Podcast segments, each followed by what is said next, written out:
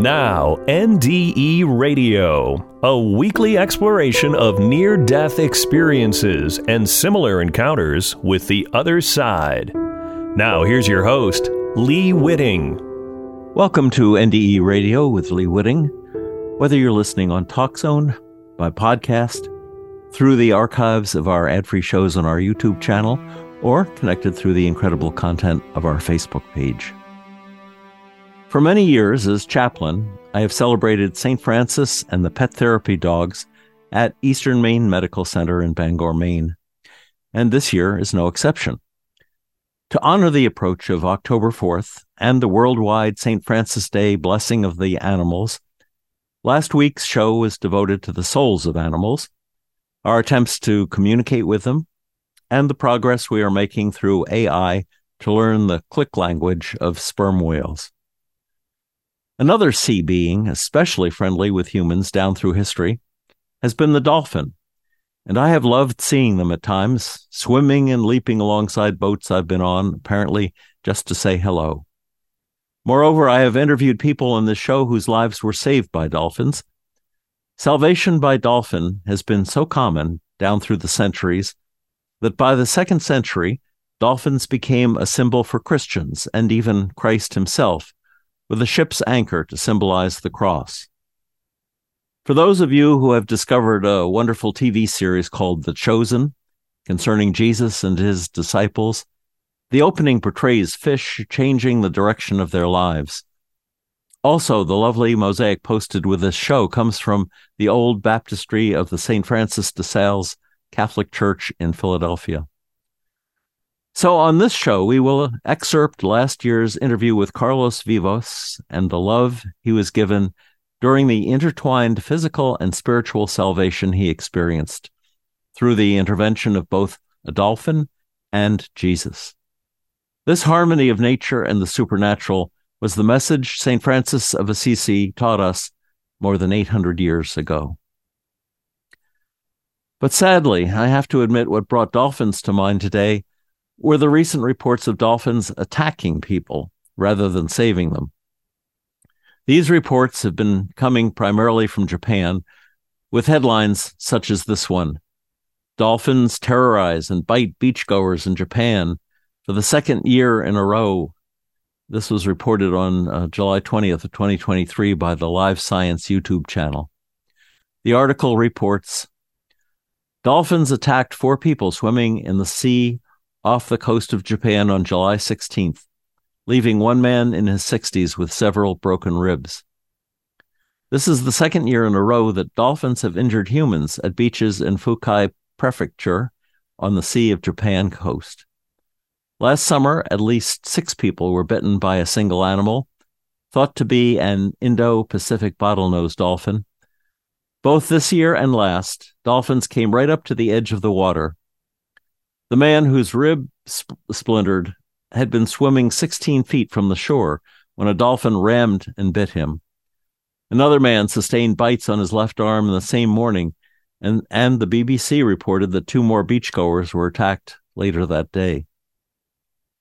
Giovanni Bearzi, a zoologist and president of the nonprofit organization Dolphin Biology Conservation in Italy, told Live Science in an email with human swimmers, the dolphins may send acoustic and other warnings that the swimmers fail to detect or interpret correctly. In other words, the dolphins may first tell the swimmers to go away, and because the swimmers don't do that, an attack is ignored. Bearzi said an adult bottlenose dolphin could easily kill a swimmer if it really intended to do so.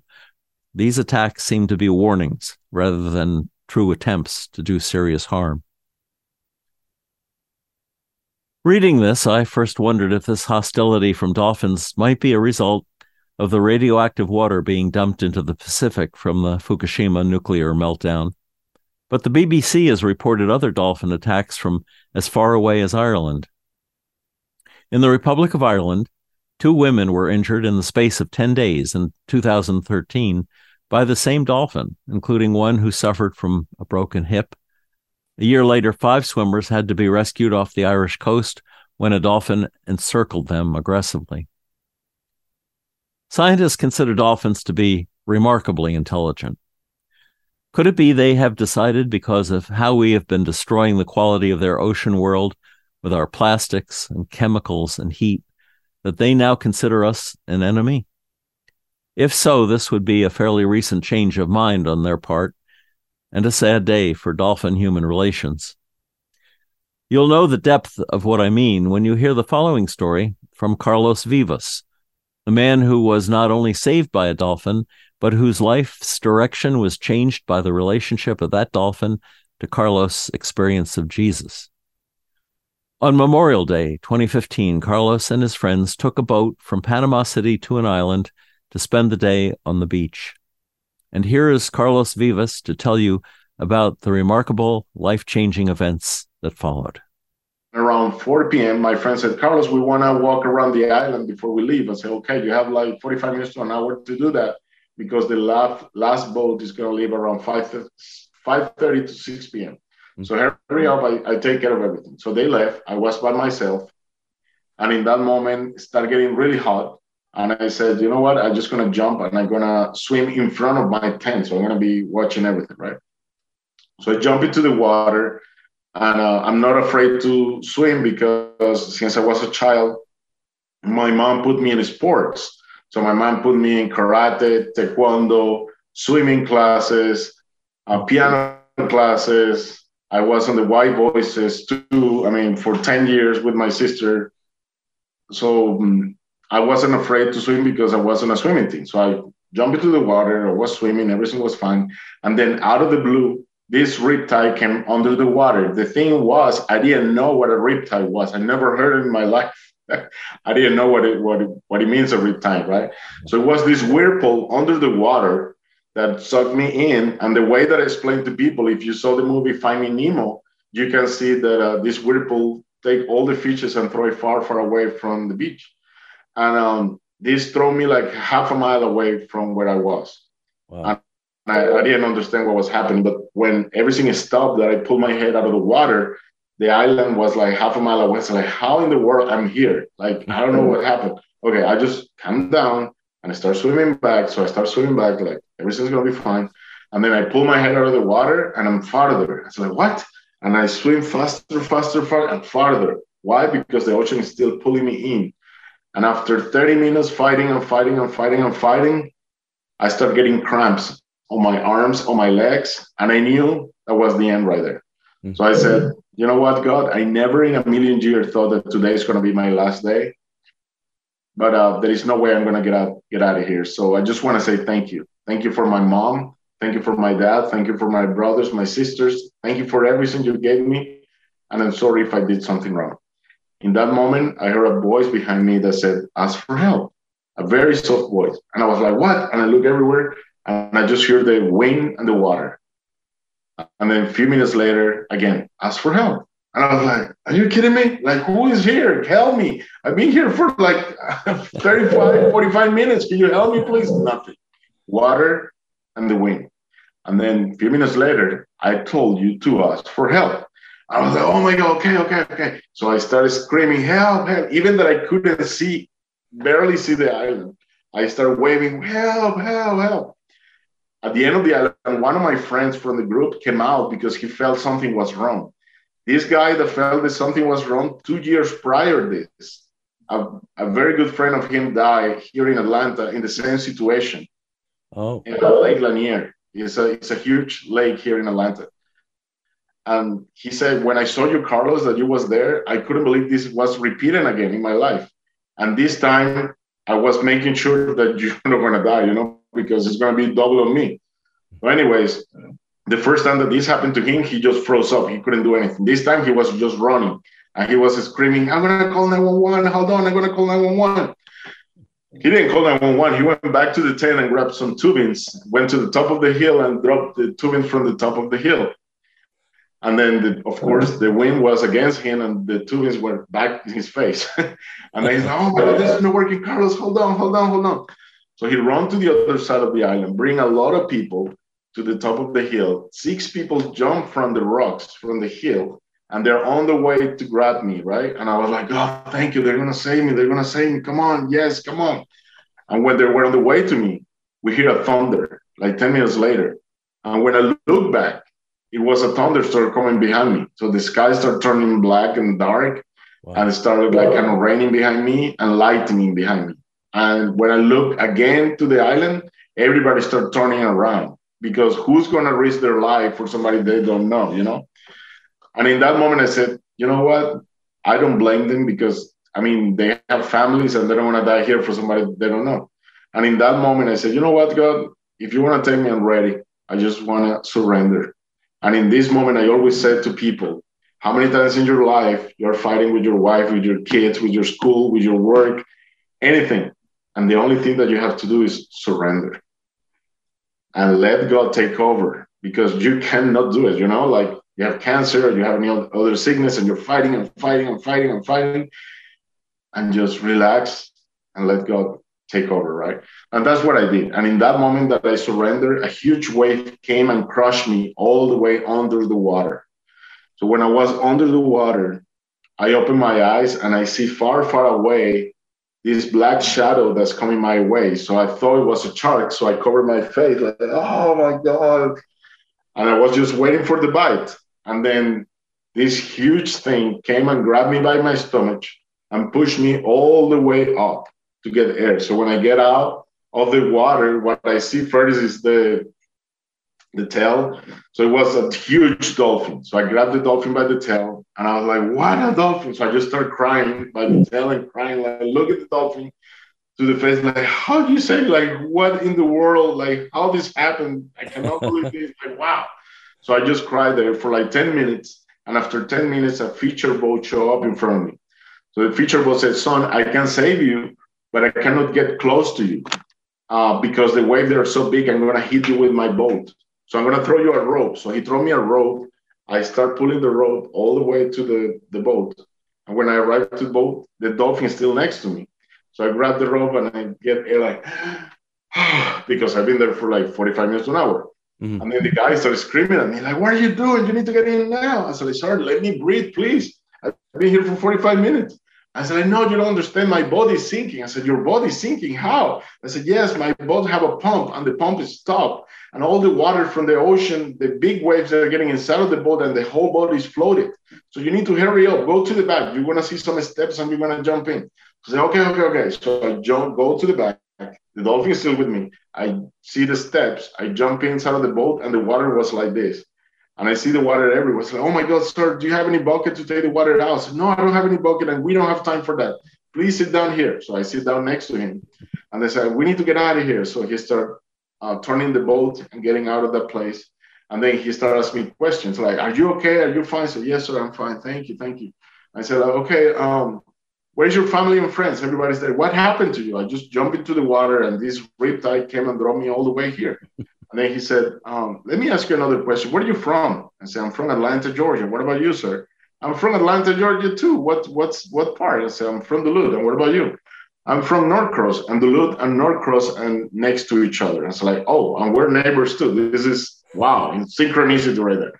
And I was like, wow, this is amazing. And in that moment, he's like, oh my God, look behind you, look behind you. And as soon as I look behind me, he started grabbing his camera and he started filming behind me. And the dolphin was jumping behind the, the boat, following us all the way around the island. So when we get to the base side of the island, the guy said, okay, son, I have to leave you right here because I need to fix my boat. But if you want to see me again, every Memorial Day, I'm going to be here. And you will see my boat and you will meet my family. Okay, sir, thank you so much. God bless you. Thank you for saving my life. In that moment, I jump off the boat. It was the water was low there, so I start walking to the shore. And as soon as he left, and I'm walking, something hit my leg. And when I look back, the dolphin was behind me. And I was like, what? The dolphin? Like, what does dolphin want with me? Like, what in the world? And then I start walking crying because it was like amazing experience, right? Yes. And then when I get to the shore, I go on my knees and I said, you know what, God? If you save me with this dolphin right here, it's because you have a purpose for my life. I'm going to tell you something. From today, Carlos died into the ocean. The person who's coming out of the water is going to be you. You want Carlos? Was bring it on. Take over Carlos. But I give you my life, I give you my soul, and I give you everything I have to you. And in that moment, the dolphin leave, and in that moment, it started raining and start thundering and lightning.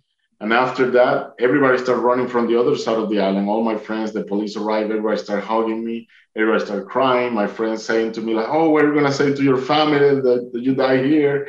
And we didn't take care of you and blah blah blah. I said, like, no, no, no, everything is fine. So then the police like, what happened? So I start telling the story, what happened, and they take me back to the San Andrew State Park, and I speak with the management, and I told them like, look, um, you need here to put some red flags saying like it's dangerous, you know, you need to put a sign what is a riptide so people don't go there. And basically you need to be more careful. I mean, with the families that come here, you know, today was me, but tomorrow could be a kid or an old lady, you know. Mm. So after I said that, everybody asked me like, Carlos, where do you want to go now? So like, I, this was a miracle. So I want to go to a church and uh, say thanks to God. So we Google a church next by, and it was a, a church by Fatima. It's a Catholic church. So we went next to it. When we arrived to the church, the church was closed. It was around seven seven thirty or something like that. It was closed, but next to the church was a little chapel, and the chapel it was like a cave, and inside of the cave had Virgin Mary, and it was full of candles. So everybody that came from the beach, uh, we did a huge circle uh, in the garden in front of the uh, the Virgin, and we pray. We hug each other, everybody in a circle, and we pray for like 20, 30 minutes. After we finish praying, um, one of my friends said, like, Carlos, what do you want to do now? I said, I just want to go back to the hotel, get something to eat, take a shower, and go to sleep. So that's what I did. I went back to the hotel, I did that, and as soon as I put my my face on my pillow, I have an epiphany. I didn't know what epiphany was. So it was an encounter with God. So in this moment, I close my eyes and I open my eyes again. I'm on the third floor of a carnival cruise, grabbing the handrails. And looking in front of me is the blue ocean, blue skies. Everything is beautiful. But at the end of the ocean, I see a big tsunami rising and coming my way. And in that moment, I say, Oh my God, I'm going to die here. So I cover my face and I said, waiting for the impact, just waiting for the impact. 20, 30 minutes passed, nothing happened. And then somebody come behind me and touched my back and said, Carlos, open your eyes and look at me. I said, like, no, no, no, we're about to die. What are you saying? Like, look, look, a tsunami's coming. And they said, Carlos, you're never gonna die with me. I said, like, who are you? I said, look at me. So I pulled my hands out of my face and I looked back, and guess who it was? It was in my heart, I knew it was Jesus. He was taller than me. He had with a white robe. I couldn't see his face. Was was light coming from his face. And he said to me, Carlos, just relax, close your eyes, and when I closed my eyes, he hugged me from behind. And as soon as he hugged me from behind, he said, 10 seconds later, he said, Now open your eyes. So I opened my eyes. And as soon as that happened, in front of me, I was in heaven. And when I see where I was, I couldn't believe it. I was like, Oh my God, this is heaven. Like, Jesus, no, no, no, I cannot die right now. I have a lot to do. Could you bring me back, please? And he said, Carlos, no, you're not dead right now. You make a promise to me and you need to fulfill this promise. And welcome to heaven. From today, you're part of me and part of all these people right here. From today, you start walking with me and walking with all of them. Do you have any questions? I said, like, yeah, I have a question. Where all these people come from? There were millions of people dressing white robes in heaven. And he said, well, they're coming from all over the world. And then I said, I have another question. When you come to heaven, what is the true religion here? I said, in heavens, there is no religion. When you come here, the only thing that you're going to find is love. Love is the most powerful force in the universe, and that's what I'm going to unite the whole humanity in one again. Uh, do you have any other questions? So like, well, no. Say, okay, let's do a review. So he hugged me, and we start walking in heaven, and he started doing my last review, live review. And in my live review, I just want to tell you a little quick. Um, is just past images of your life on the moments that you change another people's lives, all the good things that you did, all the things that people feel bad, whatever you did to them. So in that moment, you're in a high elevated, con- conscious, like you know that you did wrong, you know, and in that moment, you know, you feel like, oh my God, I did that and I did the other thing but you're gonna feel good because you you know that you did a lot of good stuff too. So he just want to show me that. And after he showed me all that, he said, "Okay, Carlos, it's time for you to go back and tell the people what happened here." So he sent me back, next morning I wake up and say, oh, what a crazy dream was that, right? And then Monday, I go back to Atlanta. I go to my office. I tell my friends there because I've been almost working 20 years in my company, all the managers. I'm a quality assurance manager and I have another managers in front of me. I say, guys, guess what happened this week? And a dolphin saved me. And everybody's like, yeah, right, a dolphin saved you. And then behind me, I heard a voice that said, I believe you. And I look like, who? So when I look back, was my boss and said, oh, why do you believe me and they don't believe me? I said, well, out of them, they're atheists. I'm a Christian. Number two, I want you to go on Google and Google how many dolphins have saved humans through history. And then I Google it, and dolphin has saved a lot of people through history. I said, wow, I didn't know that. Then he said, now Google how many dolphins get killed in the other side of the world every year, and they're still saving people. And then I Google mm-hmm. it, more than 100 dolphins get killed every year. 100,000. 100,000. 100,000. Yeah, that's that's amazing. Yeah. They're saving us and we're killing them. Yeah. That's what my boss said to me. He said, like, look, they're still being so honest and pure, they're still saving us, you know, even that we're still killing them. And then he said, now Google how many people die in Florida by riptides. So I Googled more than 100 people die every year. It's the silent killer. And then he said, now the last one, Google, what is the meaning of the dolphin for Christians? I said, like, what?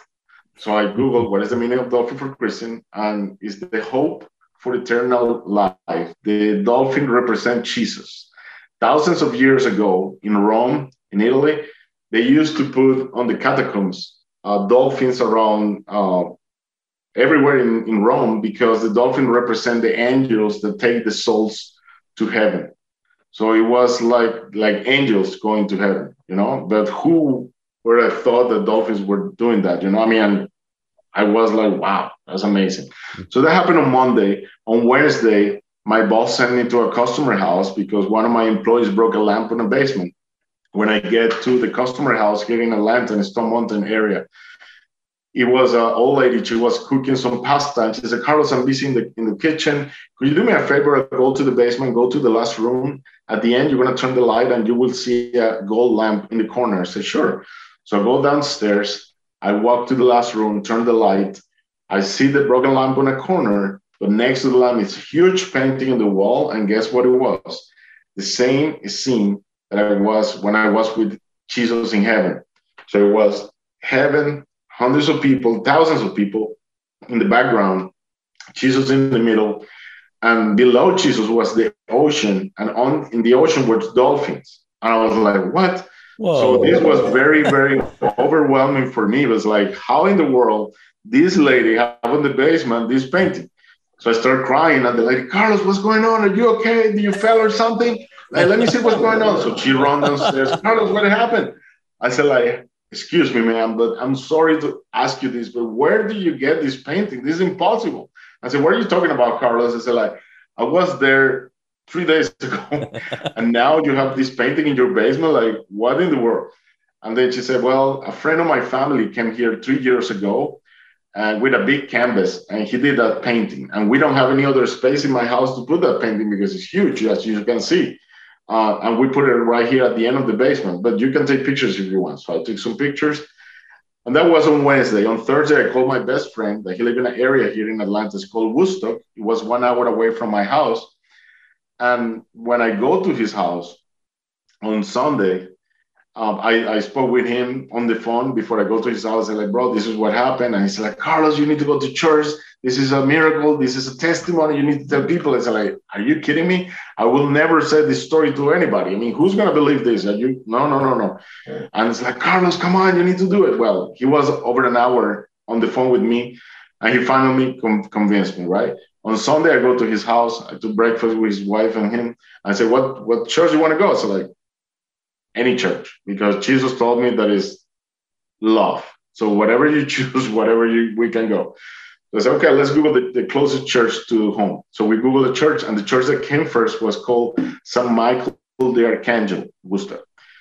So we go to this church, and when we arrived there, there was hundreds of cars outside. People were celebrating. So there was music, there was balloons everywhere, and we parked. And was a lady next to us and said, "Excuse me, ma'am, what's going on here today?" I said, "Well, this used to be a small church. But today they're inaugurating this huge church, it's like a cathedral. And you guys just came on time to see the whole celebration, that the inauguration of this cathedral. I said, okay, wow. So we saw the whole inauguration. And at the end, I, me and my friends, we speak with the priest and tell them that we have a testimony. And the priest said, yeah, okay, you can go to stage and, and tell the testimony. So, okay. So for the first time, I go to stage, grab the microphone in front, I don't know, hundreds of people there, and I start telling my story. And when I start telling my story, something happened. In the middle of my story, a 17 years old raised her hand and says, excuse me, sir, excuse me. And I said, yes. I said, I want to ask you a question. I said, sure. Um, I just want to ask you how Jesus was with you. I said, Jesus was behind me. While he was dressing, he was dressed in a white robe. Um, what, uh, where you were, what was in front of him. Why? And she said, I have to show you something. So she, she grabbed the hair, put the hair in front of her. She turned around, and behind her on the chair, she have a printing on her back, uh, an image of Jesus. Is an image by Thomas Blackshear. It's called Forgiveness. Um, I don't have the painting right here, but like I said before, I have to run out of my house. yes. but um, yeah, uh, it was exactly the same image uh, that I saw on my on my dream, right? And I was like, yeah, yeah, that, that's that's exactly right. So everybody in church like, oh my God, you guys planned this. I was like, no, I don't know her. This is the first time that I see this painting. Anyways, the service end, I go back home and I Google this image. And I put in the Google, I put uh, Jesus hugging a guy, pictures. So Google bring me a bunch of pictures. And when I see the picture, I click on the picture and it was painted by a famous painter called Thomas Blackshear. And guess what? Thomas Blackshear in the year 1992, he started doing this painting and he started doing fasting for two weeks, asking God to let him paint the image of Jesus, right? And after two weeks of uh, not drink, not eating, just drinking water and praying, he started doing the painting. And when he's half of the painting, he said the Holy Spirit showed up and said, Thomas, it's a beautiful painting, but now you have to write a book and you need to explain people what is the meaning of this painting. So Thomas said, well, what am I going to explain to people? I said, well, everything that is on the painting is the darkness that we all have is in the back, the light that we all have is in the front, the love that Jesus has for us, and everything else, the compassion that Jesus has for us, and everything. So he wrote the book, and the name of the book is called Forgiveness. And that's the end of my story. So when I was in heaven, before I came down, Jesus told me, Carlos, you need to tell people in order for everybody to continue living in this world on peace, they're going to have to forgive. Why? They need to forgive three people. Number one, they need to forgive their parents. Why their parents? Because it doesn't matter if they abandoned you, if they hit you, if they didn't like you, if they abuse you. They did the best they could to give you the best you have. Number two, you need to forgive your inner child. Why your inner child? Whatever happened in your childhood, you was a baby. Nobody could defend you. You couldn't run anywhere. I mean, you was you was afraid. So it's not the baby's fault. So it's time to grab the hands of this little baby that is inside of you and say, you know what? From this moment, everything is gonna be fine, and just give it hug and keep it with you. And number three, you need to forgive all the people that harm you in your life. Why? When you forgive your parents, you forgive your inner child, and you forgive all the people that harm you in your life, you're not forgiving them, you're forgiving yourself.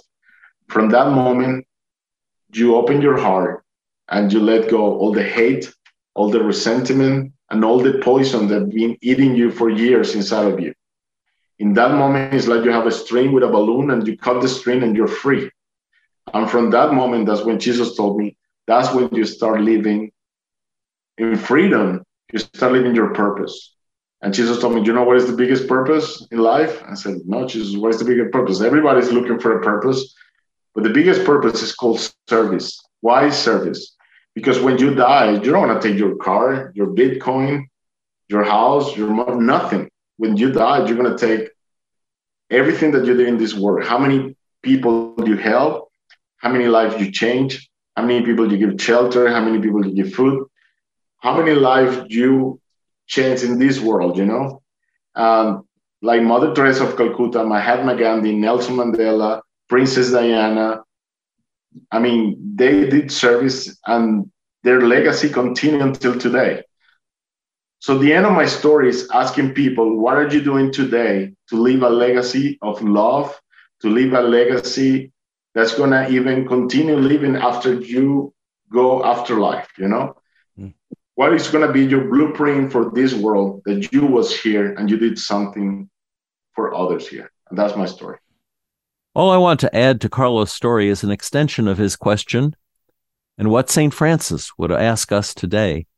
What will we do to help the dolphins, to ensure their salvation and the salvation of all the other sea life consciousness that depends on clean ocean waters?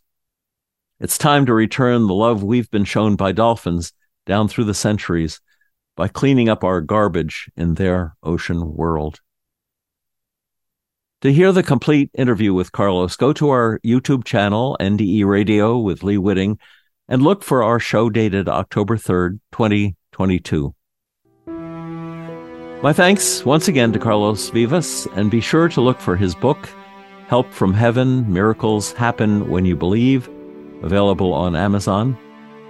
And if you'd like to hear this show again, or any of our more than 500 archived ad free NDE interviews, go to TalkZone's NDE radio site and hit the past shows button, or go to our YouTube channel, NDE Radio with Lee Witting, where you can subscribe to and comment on the complete NDE radio library.